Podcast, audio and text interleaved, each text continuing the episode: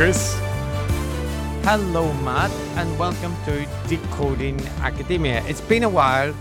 It's It- been a little while, hasn't it? It has been a little while. I'm very, very sorry. I'm partly to blame. I have a very important science business to be doing, and uh, but the good news is I've mainly finished it all, and I get to have a bit of a rest. So, looking forward to doing more decoding academias more quickly over the coming months. Ah, yes, we are. We are sorry for various delays on the main podcast and the bonus content and whatnot. We're just going through a little bit of a busy period with academic malarkey, and Matt has been more productive than me, but I think not. That's not a good sign. I still have a large amount of work I need to get done as well. So, anyway, we are here today to talk about a paper by Victoria Horner and Andrew Whiten from 2005, Matt, and it's from uh, Animal Cognition. It's a comparative psychology study comparing chimpanzees and Homo sapiens, humans. That's us. Yeah, yeah. Well, we're not children Mm. anymore, but you know, similar. The juveniles of our species. The Yes, younglings. I'm familiar with them. Yeah, the younglings. I, I have been familiar with them. Yeah. So uh, before we get into it, Chris has uh, this was suggested by you, and a very good suggestion, may I say. Well done.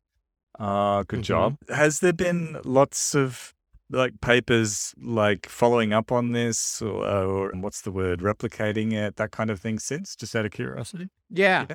yeah, there has. It's a, it is a very, I- think even still now, fairly active area of research. Although the, I think it's been a while since they've done that many more with the puzzle box, but the, the observation I believe has been replicated and Nice. is robust, especially, especially with human subjects, where it's obviously easier to do these kind of experiments.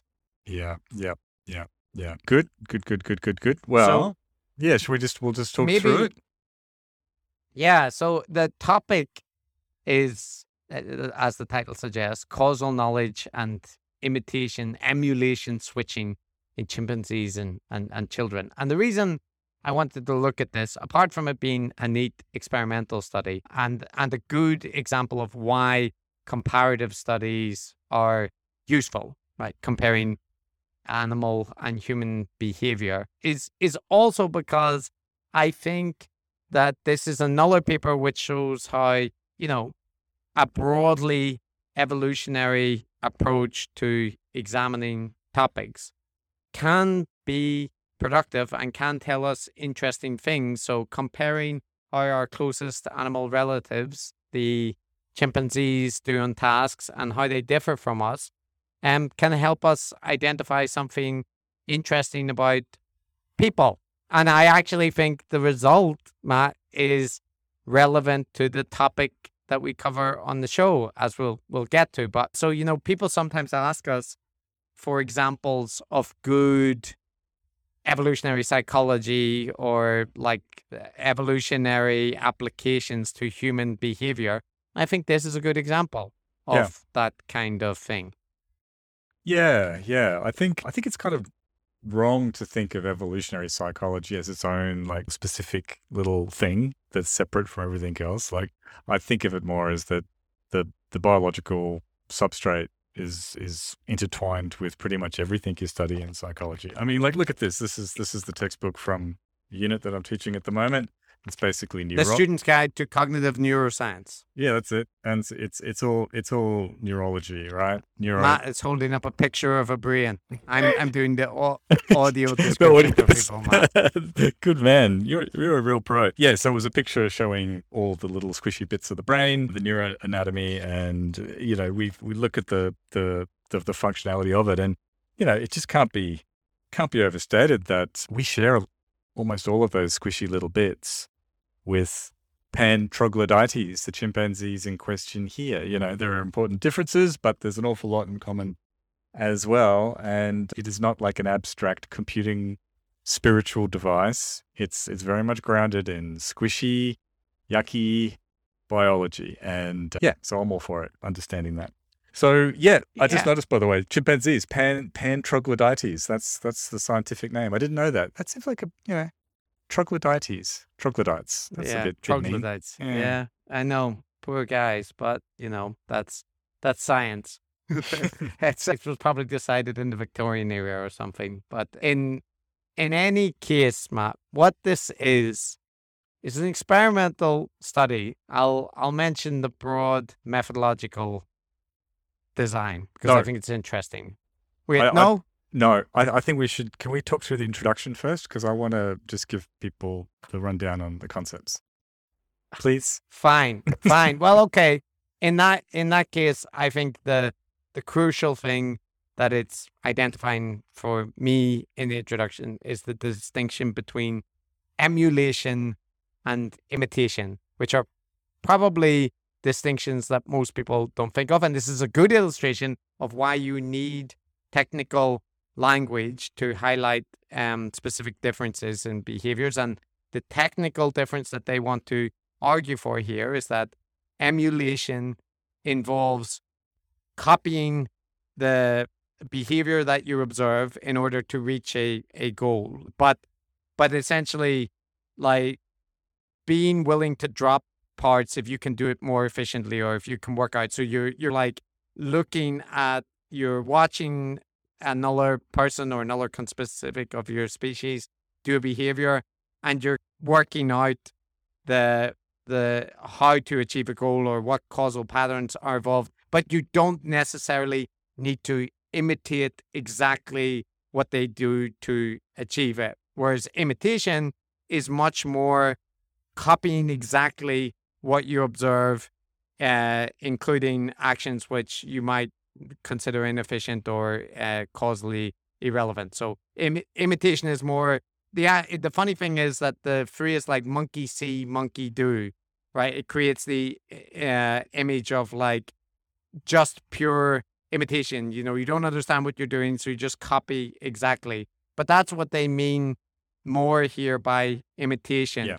Emulation doesn't require exact copy. Yeah. So the, the key thing about emulation is that it's about focusing on the affordances of the tools there, the, the ways in which you can use them, and you know the the causal mechanisms by which you achieve your goal. So those so it's the underlying functionality that gets copied as opposed to the the rote thing. So if I picked up a pair of tongs and picked up a, a squeegee and then used that to to wipe down my desk, right?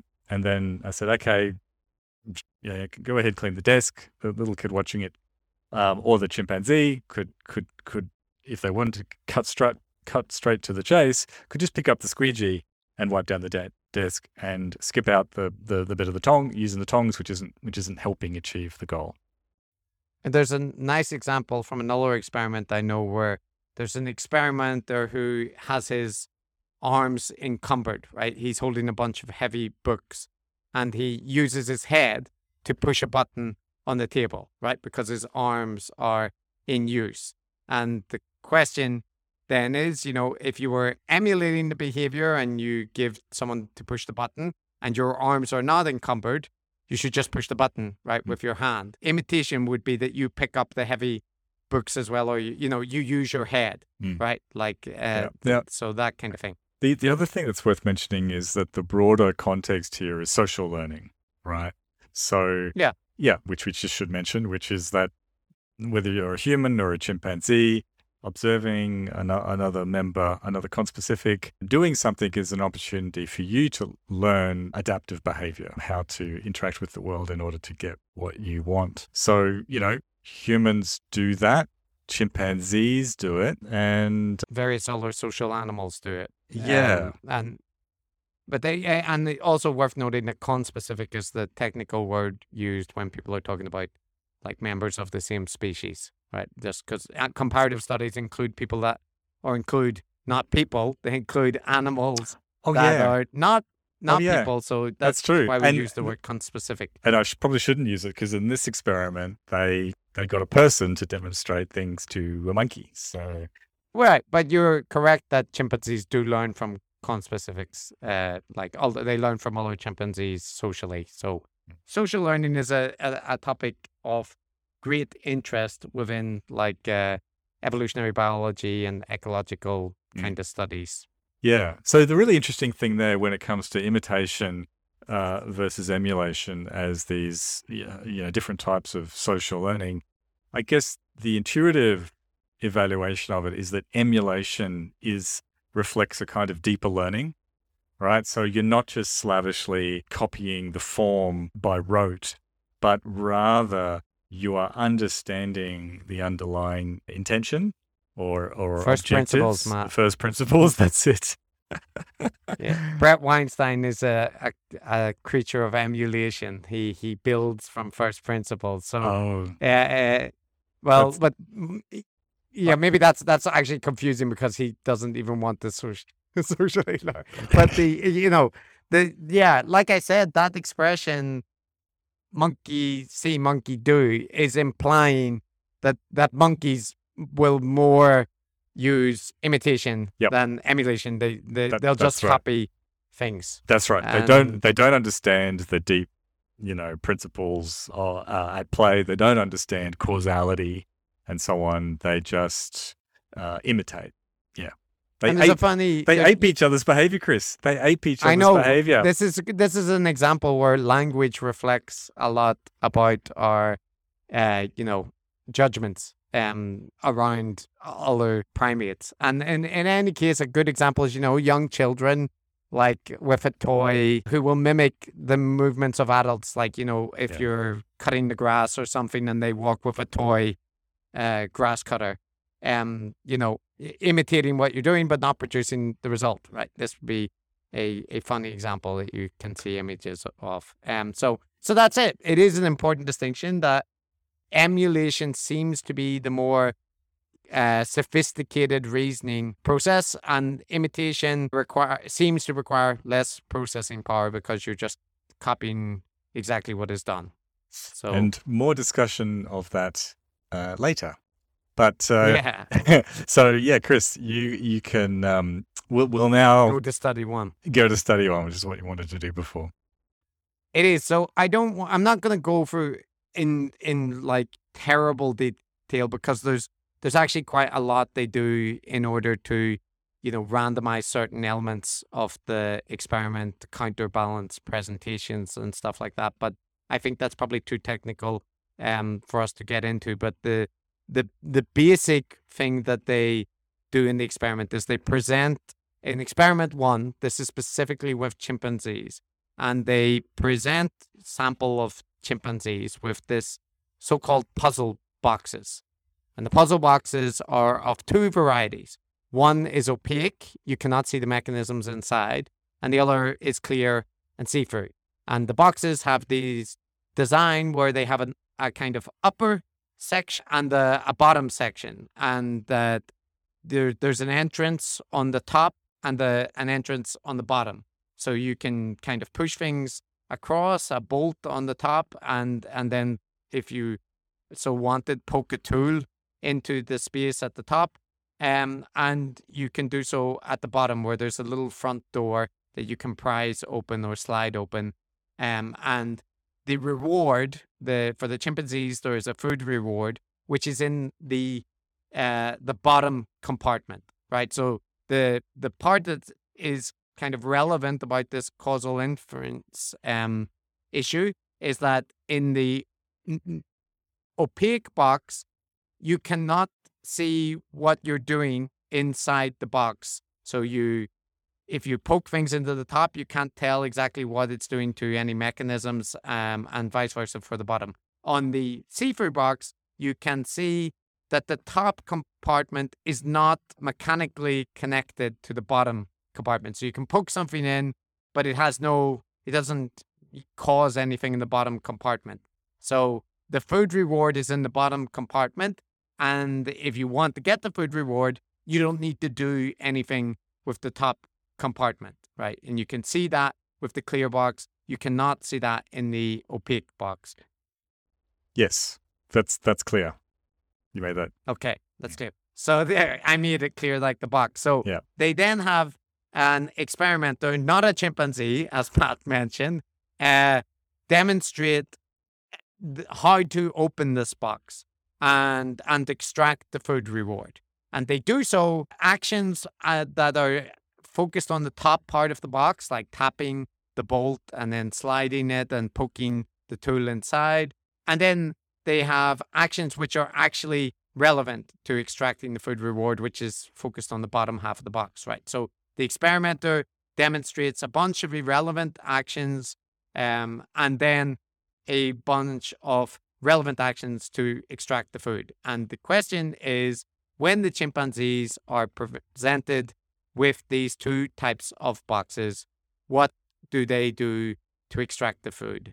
If hmm. they're imitating, they should be copying all of the actions, including the ones at the top of the box. And if they are emulating, then they will ignore the top of the box and focus on the actions at the bottom, at least yep. in the see through condition. And that's right, in the see through condition. In the opaque condition, you'd, you'd probably expect them to um, do all of the actions, the irrelevant and the relevant ones, because there's no way to know which, which are the ones that actually got you the reward. Yeah, maybe there's a button you're pushing in the top box or some mechanism that you're activating, right? You can't tell, so that's yeah. that's uh, why. And and they did do it. Uh, they had the um the chimpanzees either encountered these boxes in the order of opaque first and then clear, or clear first and then opaque, right? So they they had that control in there. I question, Chris, what's the difference between groups A and B and groups C and D? So there's counterbalancing with the order of opaque and clear. I just I read this before and I I got bored trying to figure out that and I just moved on. What was the I I would have to go back and uh, see, but it's if you look at like table one, it it says experimental design for groups A to D. Um, A and B worked with the opaque box first, and then yep. the clear box. C oh, there's different. There's different order. shaded arrows there. What is that shaded arrow? It must be something to do with the methods. It was the oh, method, method one, that method was one. used. Mm. Yeah, so it's it's like a slight variation on the way that the because there were different mechanisms that can open the door. Right, it can be slided or it, it can be like hooked That's open. Right. That's so right. Cool cool, cool they were cool, cool. also interested in like whether they use the method that they were taught or uh, yeah. uh, you know uh, so this was another thing but i wasn't even going to mention that matt and you forced me to now so, so, you're right you're right you're right okay good good okay that makes sense so what did they find in the first experiment well, so this it's it's an it's an interesting result, and I'll uh, for the viewers that have the luxury of um, the video. I'll just display it so they can see what we're talking about, right? But the um, the thing that they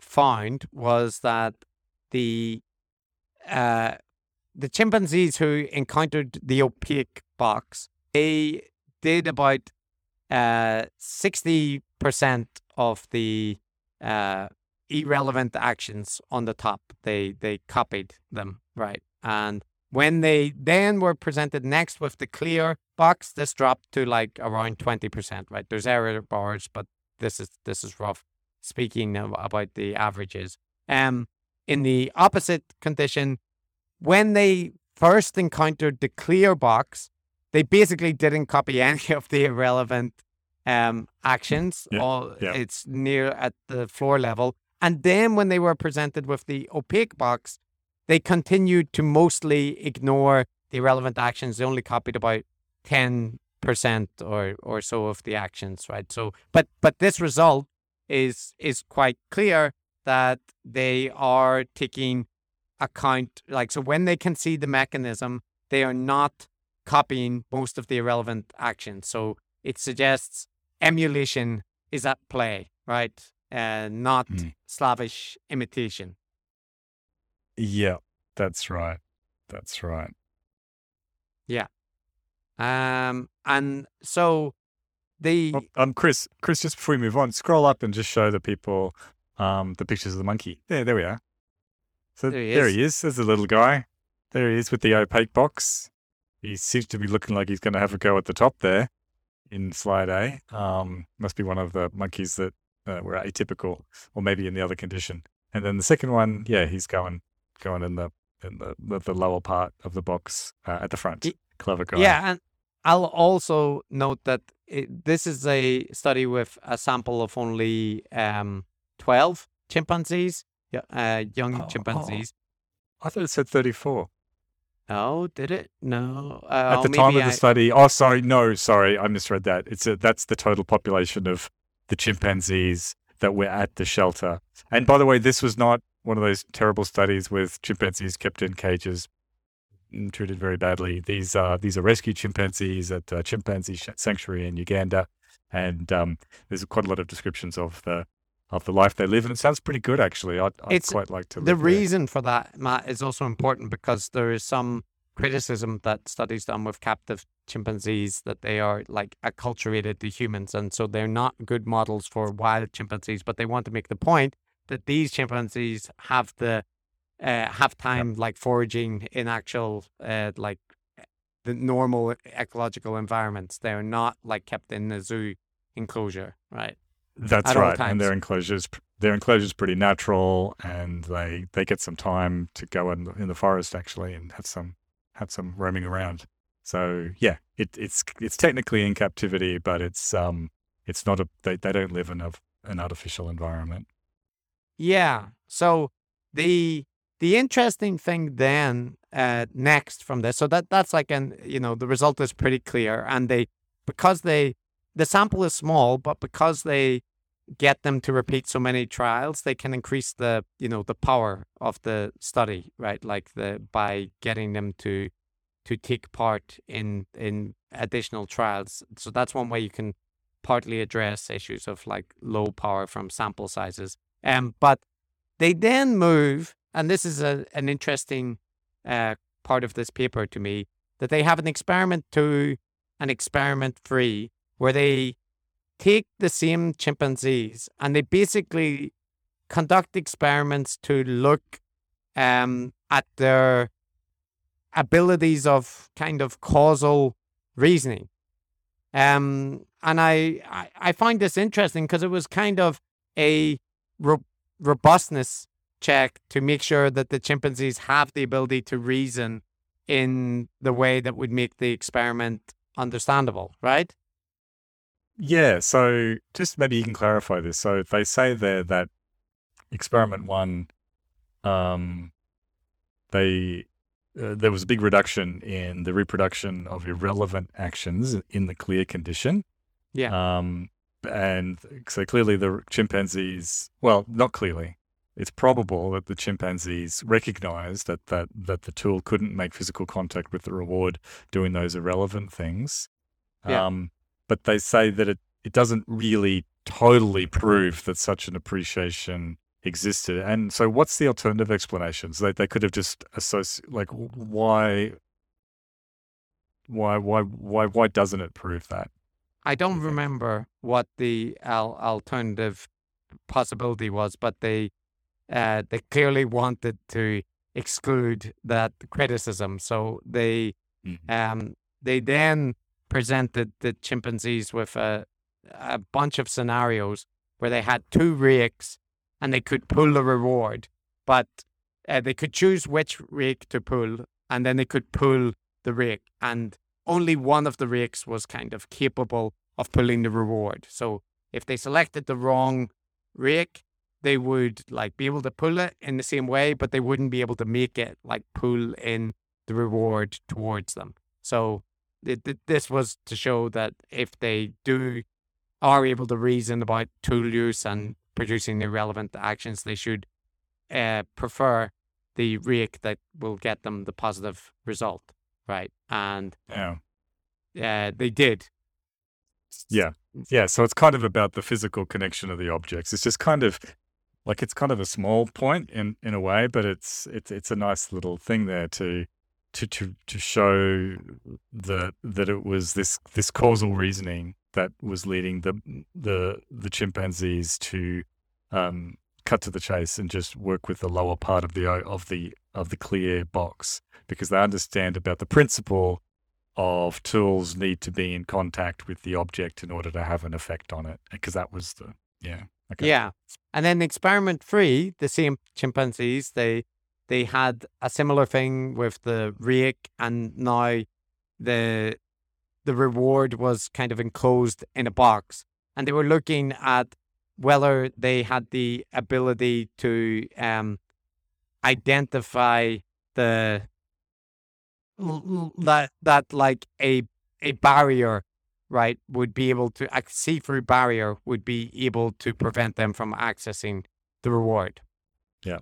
So they you need to be able to like insert the tool to extract the reward right? So they have the option to pull these two boxes toward them but only one of them would allow them to extract the reward with the tool. And this was indicating that they could kind of understand the connection um, between using a tool to get a reward and but you know how barriers function. It seems really obvious that you know the that's what I keep thinking. yeah, yeah, but, yeah, but it's that's the, the, the, mm, sorry. I think that's the point. Is like they went to the the baller of you know testing this right, like trying to look at whether the chimpanzees actually have the abilities to causally reason in the way that like the experiment suggests that they can. And it's nice. Mm. It's like a nice, robust way um to yeah, to to show that they can reason about, you know, like the basic causal principles involved. Mm, mm.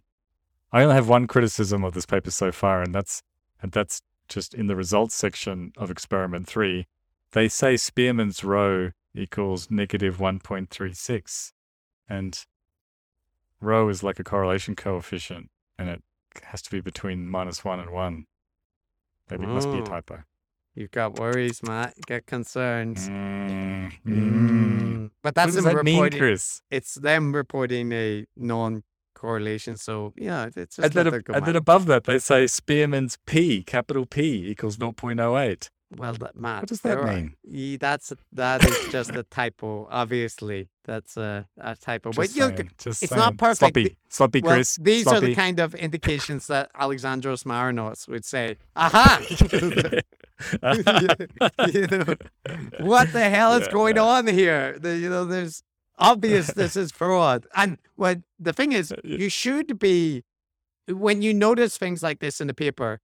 It, it should give you pause, and you should realize, you know, that people can make mistakes. Figures can be reported incorrectly, and especially older papers, the statistics have to be, you know, examined with more skepticism. Um, because there was more, I think, a a greater willingness to play around um than now. Like, or at least people were are more aware of the dangers of doing so now. So, um, Yeah. yeah, No, no, that's that's just a formatting thing with the P and the rho and the. I the know thing. that. I'm sure. know that, I'm, I'm sure that one. value- I'm, I'm sure it's negative. I'm sure it's negative 0.36 is what they meant, not 1.36. And you know, we have to remember they're not statisticians; they're just primatologists, so we can't expect too much. So, but- How dare you, man?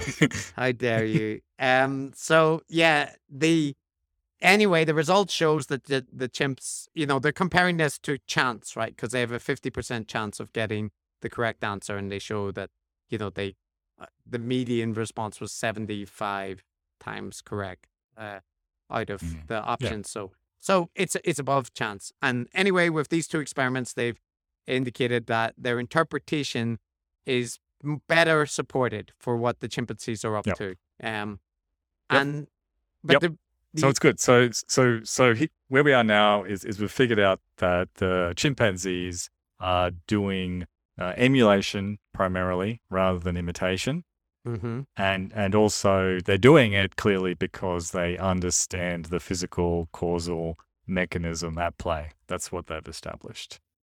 Yes. So uh, now we they come to experiment four, which is a comparative study with a child sample.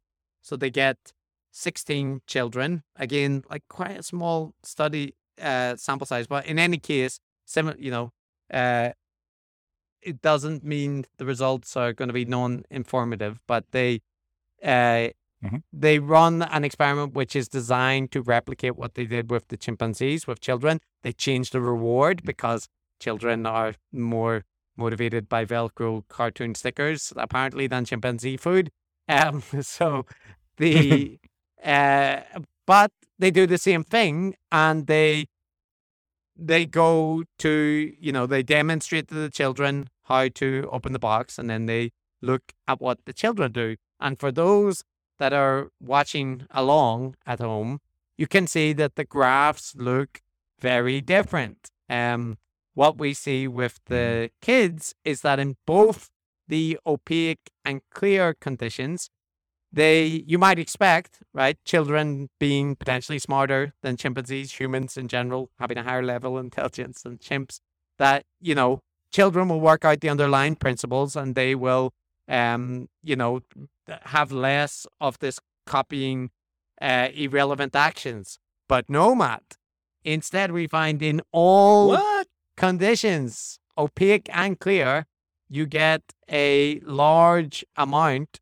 uh, of replication of irrelevant uh, actions. So you get mm, 70 in the opaque condition, more in the clear condition. And uh, unlike the chimpanzees who transferred the knowledge where they encountered the clear box and they were like, oh, we don't need to do all that stupid stuff you're doing at the top. So we're not going to do it now on this opaque box either.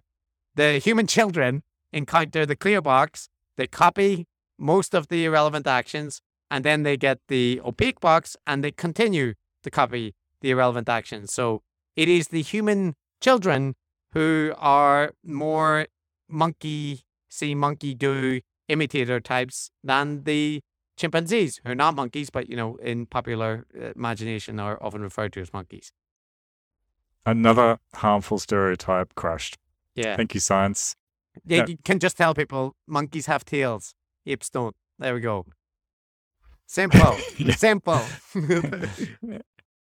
Yeah, so that's pretty interesting, and um, they they followed the same process really. Like the the children, they they did shout out. Um, so when the demonstrator got the reward, they they went, "I've got it." That's and that, but that's the only thing they said.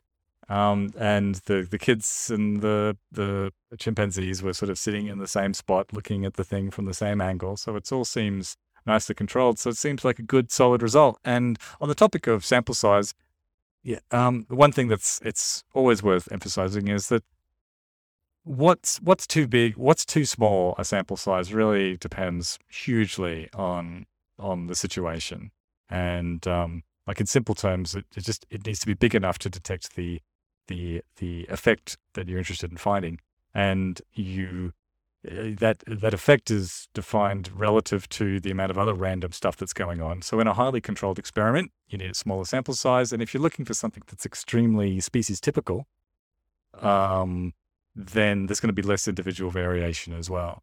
So um, and there's it's a, not necessarily um, a problem. It, it is. It, it might indicate that you'd, you'd feel more comfortable um, if uh, if it got replicated. That's all. Yes, and true. And I want to mention that like one element of the study was looking at the the kind of the groups being taught this different uh, methods, right, for opening the the door and um to to retrieve the reward. And when the chimpanzees did it, uh, you see this uh the difference between the groups because you can open the door in two different ways, but they modeled only one type of door opening for each group, and you you see that in the chimpanzee groups, it's uh, like they are copying the the model that's demonstrated, but there's there's a kind of uh, v- variation in the second group, right, where some of them are using the method that they didn't see, around forty percent or thirty percent, um, depending on the the opaque, opaque or clear. So, but but that's showing you know that they are copying what they've been shown uh, more Mhm.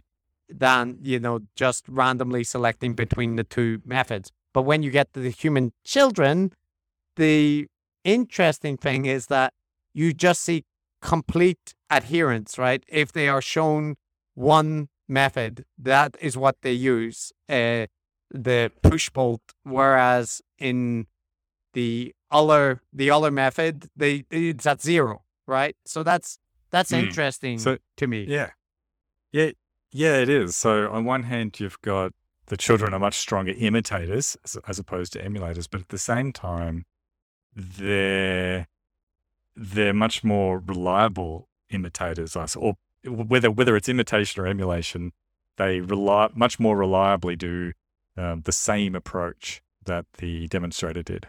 Yeah. So the, the- I I really liked this experiment, and it does go on to be replicated, Matt, and it also goes on to be replicated with adults who imitate irrelevant actions as well. So um, with a similar level of fidelity as children. Um, and Hmm. it, this is an interesting notion because it suggests, you know, that counter to the stereotype that the ability to override causal inferences and to like take social cues that you should simply, you know, that you should imitate what you are shown with high fidelity is perhaps something specific, uh, specifically human ability that we are very good at and which is early, Mm. early developing. And that could, Yep. and on the one hand, it can seem like a potential limitation, right? Because you people are not automatically trying to work out the underlying mechanisms, but it, it doesn't necessarily mean that. It just means that uh, they might still be working out the mechanisms, but be thinking that it's important. Co- imitating anyway. yeah, to- what they're shown. Yeah. Yeah, and you know, yeah, and they talk about this in discussions. Like it's super interesting. So on one hand, like we we know that it's not like a, a deficit in human children to not understand causality. Mm. I think. Uh, Correct me if I'm wrong, but I think it's not that, right? Um, but it's what you're saying is what it is rather that that that that understanding is sort of overridden by a proclivity towards um, you know specific emul- um, imitation, even if you don't understand the purpose of the steps. And you can see good adaptive reasons for both um, emulation and imitation, right? So on on one hand, emulation is good because you can generalize more if if you understand the um, the the actual causal system that is at play. Then when pre- when presented with a slightly different situation or whatever, you can you can modify what you do to suit the different situation. Mm-hmm. Um, on the other hand, imitation, there is advantages to that as well, because let's face it, these are just little kids. They may not understand the reasons why you shouldn't put your hand on the hot plate or understand a whole bunch of different things. But presumably, the person who's older than you, that the, the, the people in, in, in your group your, that, that you're um, copying are doing it for a good reason and so they, they, there can be a, a real advantage to um, imitation, which is yeah, like learning stuff that you don't necessarily understand the reasons for. Those reasons might become clear to you later or not. Yeah, and uh, you know, it. I think it's an interesting thing to think about because, in you know, this links to my area of research because rituals, in many respects, are causally opaque.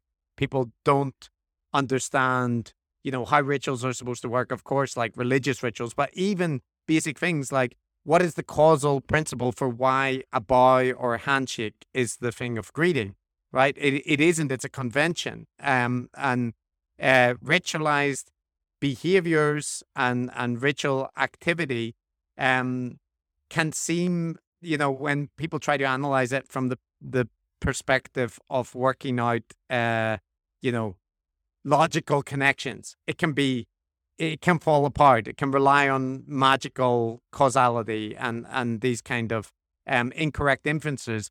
But the ability to accurately imitate and to pick up cultural conventions and to perform rituals correctly is a very clear social signal. And it's part of how people assess people that they meet, right? If they have cultural fluency. Um, and, and so as a social species, the ability to imitate and the desire to recognize ritualistic or conventional actions and to re- reproduce them you know, it seems to be a very important part of all human societies. And we differentiate societies by the kinds of rituals and conventions that we um, use. So I I think it's really interesting. And, you know, the, the tenuous link I want to make to the gurus is that if you are able to make something seem esoteric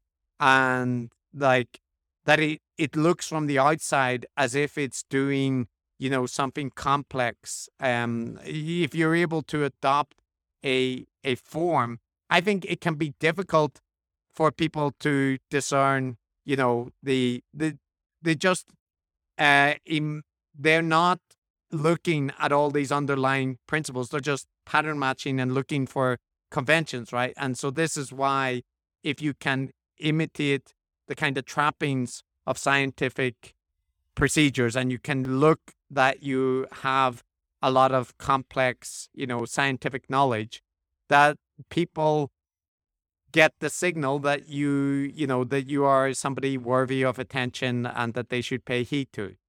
Yeah, yeah. When I got to the end of this paper, I uh, I knew why you liked it because of the connection uh, to to ritual. And um, look, this is certainly look. I mean, if we find a difference between between humans and chimpanzees, then it's it's an indicator that it's something um, that are especially in young children, then which who uh, then it's an indication that it's likely something that arose recently in our evolutionary past, within right? like six million And, uh, years. Uh, it- so it's Yeah, recent- recent, yeah, yeah, recent that- in yeah, evolutionary that- terms. that-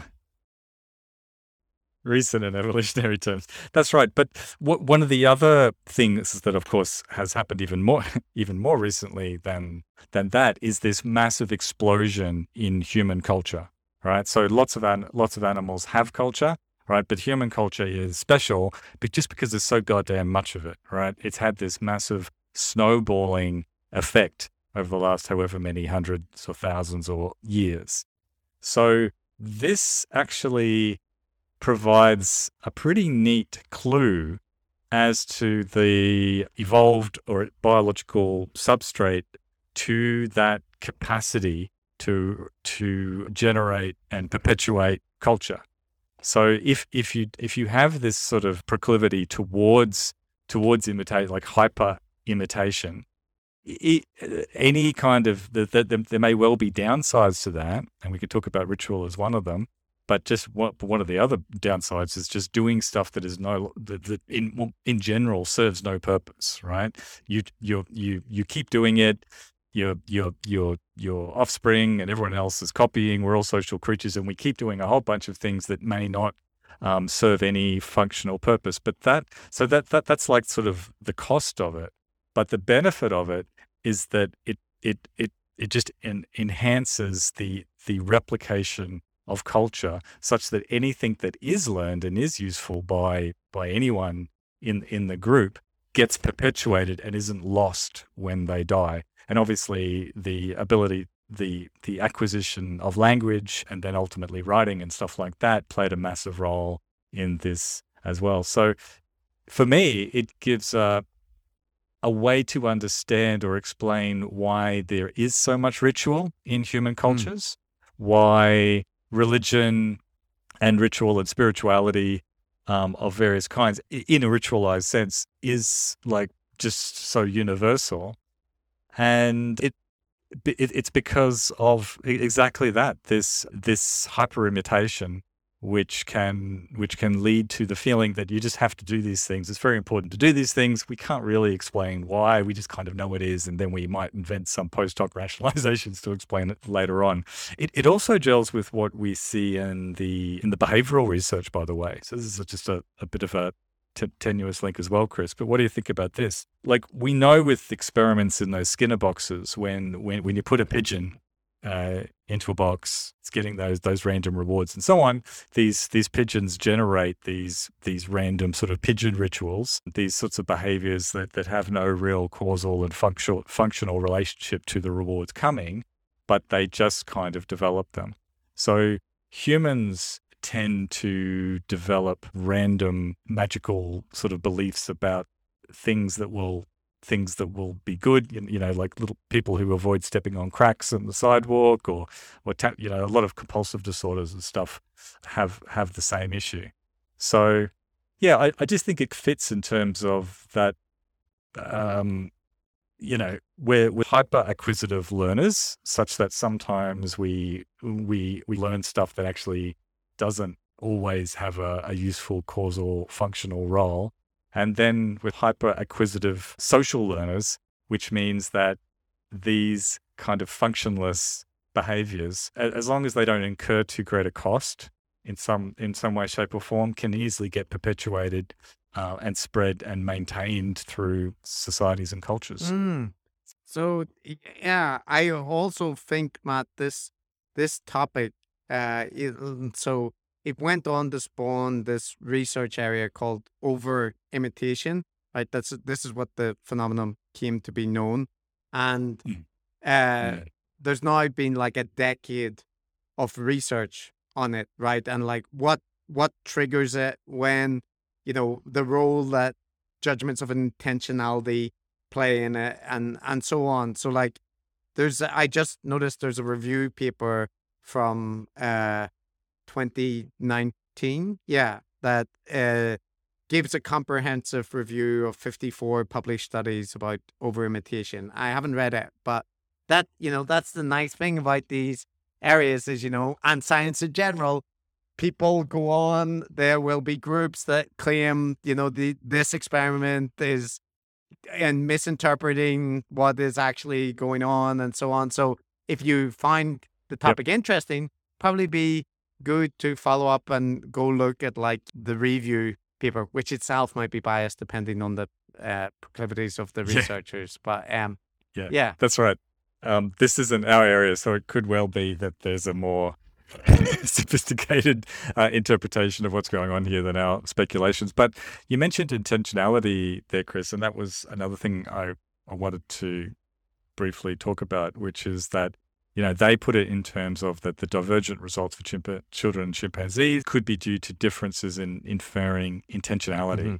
Right, so that that sort of stuck out to me because that is that is something a, a topic that interests me a great deal. We definitely do think uh, like like humans do have a strongly agent based way of looking at the world, perhaps a hyper agent based view of the world. In such is the case that we can sometimes attribute the you know random kind of environmental effects like lightning and something like that to being in, in an understanding it in agent based terms, like, you know, the sky god is angry with you or something. And even conspiracy theorists, right?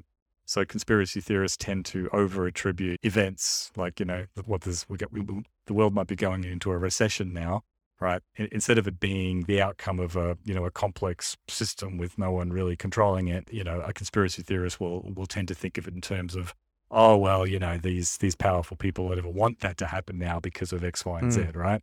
So this sort of this sort of strong inference regarding intentionality. Now, the thing about this experiment is that all of the steps, both the irrelevant ones and the relevant mm. ones that the demonstrator conducted, were clearly intentional. Yes. Right? Yeah. And so the hypothesis here is that children are focused on intention. Mm-hmm right? And this and, and this gels with that explanation, which is look, if an adult is is is doing something content, if this is the steps that they're doing intentionally, well then there is a good heuristic is well they wouldn't be doing it for no reason at all. There must be a good reason for it. So you could think of another way of understanding is in terms of a sort of a chimpanzee deficit in terms of intentionality, right? Not being so much kind of social thinkers and social reasoners and just going, well, there's a not not putting not putting themselves in the place of the, the, the, mind of the other chimpanzee who's demonstrating. So that I thought that was an interesting. I can too. spoil it for you as well, Matt. That it uh, the subsequent research reviewed that or demonstrated that children do not copy actions where they are perceived to be unintentional or accidental. So intention is important uh, to getting the yeah. imitation. And yeah and and and obviously that this is then again very relevant for ritual behavior which has a clear intentional like signifiers to it right? And uh I think I've told it on the podcast before, but there was uh, whenever people behave in a way that is rich, that has ritualistic connotations around you, you will find that it is very difficult not to respond in kind. For example, by stopping to talk or to pay attention to what is going on. If someone approaches you carrying something yeah. in a very ritualistic manner, it attracts attention and you assume there's some reason why they're doing that. So, yeah, that's right. And and when you're in a crowd of people, right, and the crowd of people for some reason just sort of might walk like this, just walk through this sort of thing and avoid this just for no apparent reason. You'll you'll tend to do the same thing because because we're conformists and, and we assume that these people are doing it for a good reason. And um, unfortunately, sometimes it can be that you know superstitions it, it, um, and irrational belief in ghosts. Kamala would right. love it. Everyone could be copying that's right. This this is how sort of those those sort of those sort of group dynamics occur, where you find a whole group of people like doing something extremely stupid because everyone's kind of copying everyone else, assuming that somebody is is doing it for a good reason. Yeah. So you can get this feedback yeah. effect. Yeah. Yeah. But well, there you go. You have people. You know, these people. They're agent based thinkers. They're imitators, and uh, can sometimes lead them to superstitious and pointless it's behaviors. A, it's a good I think I like this study and I like this whole area of research because it's a reminder that, you know, humans, we are special in comparison to other animals, like obviously because of our uh, our cultural, cumulative culture abilities, far outstrip, outstripe, what's that word? Out, surpass, outstrip, outstrip, yeah, surpass, surpass other animals. yeah, that's it. But, but it's it's a roll of the evolutionary dice, right, Matt? The I mean, I'm not saying imitation is the only factor here, but this could be a very core component that allowed us to generate cumulative yeah. culture. And it there's it yeah. it's a mistake, right? Or it's not a mistake. It's just it is just a feature of the way our cognition worked, and it happens to be very good for enabling uh, cumulative culture, but there were lots of other things which could have uh, produced that and could have dominated the earth instead of us.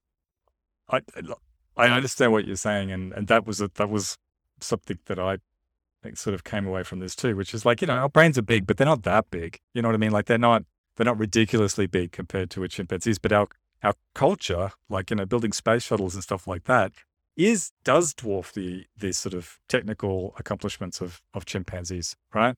And it, it, it it's not attributable to sort of this kind of innate or just just like so much capacity, you know what I mean? Like these massive brains per se. I mean, it's it, will have a little bit to do with that, but a much more interesting reason for it is that it's a, it could be uh, a bunch of these sort of heuristics essentially, which which when put together, as you say, create this cumulative culture. And there's been a real interesting shift in the way people seem to be thinking about that that that whole question of what makes people special or what, what makes humans special. And you know, originally the the the presumption was, you know, like man, the yeah. tool maker. You know what I mean? It was harnessing for this, you know, fire tools. Basically, the thought there was our just superior engineering ability, right? Our superior technical engineering capacity to be able to create and um, in- increasingly complicated tools to interact with our environment. But you know, as this sort of experiment shows,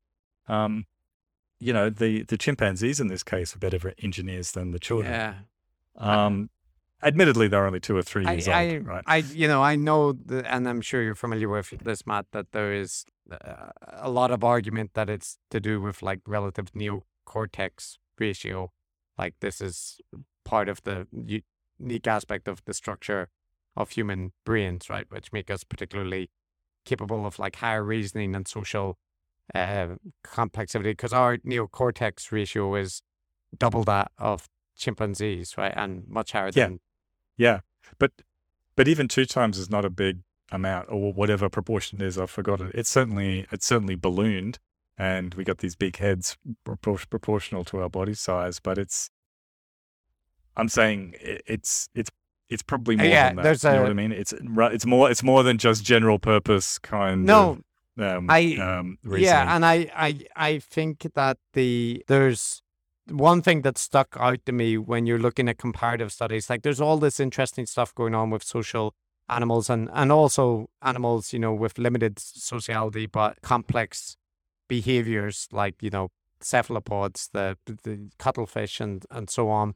But you have when when you look at other animals that use tools, like chimpanzees, for example, and you look at the archaeological record, there isn't a cumulative improvement in their tool usage, right? Like they weren't, they are not redesigning how that they they use the twigs to poke for the ants. And when you look at human species tool use, there's a massive period of very limited improvement, very slow improvement over, you know, however many hundreds of thousands of years or whatever. But then there's this point where there's like a rapid uh, improvement, right? Yeah. It's because it's a because it's a snowballing effect. Yeah, the culture the culture creates more But- culture, and so it's kind of the No, Mm, no, just sorry. just Go on. that point that the that there is an improvement, even a gradual improvement, and then you're right, you have Yeah. the you know the kind of snowball effect, but the